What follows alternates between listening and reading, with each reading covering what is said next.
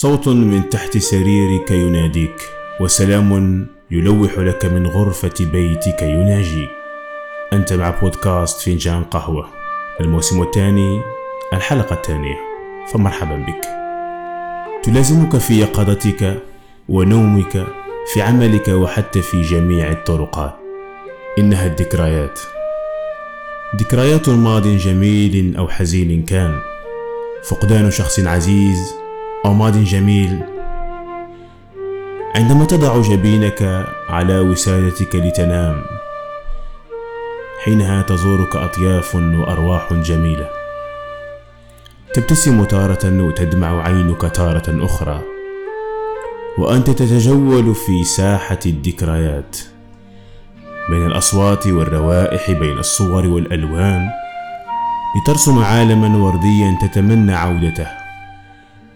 ولكن الحمد لله،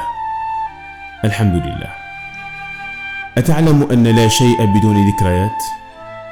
لأن الذكريات هي الماضي، وإنسان بدون ماضي ليس إنسان.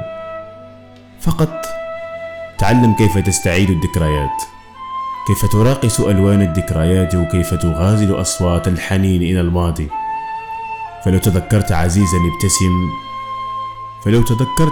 ابتسم وخلد ذكراه بزيارة لعائلته أو دعوة بالغيب، فحتى الأعداء نفتقدهم.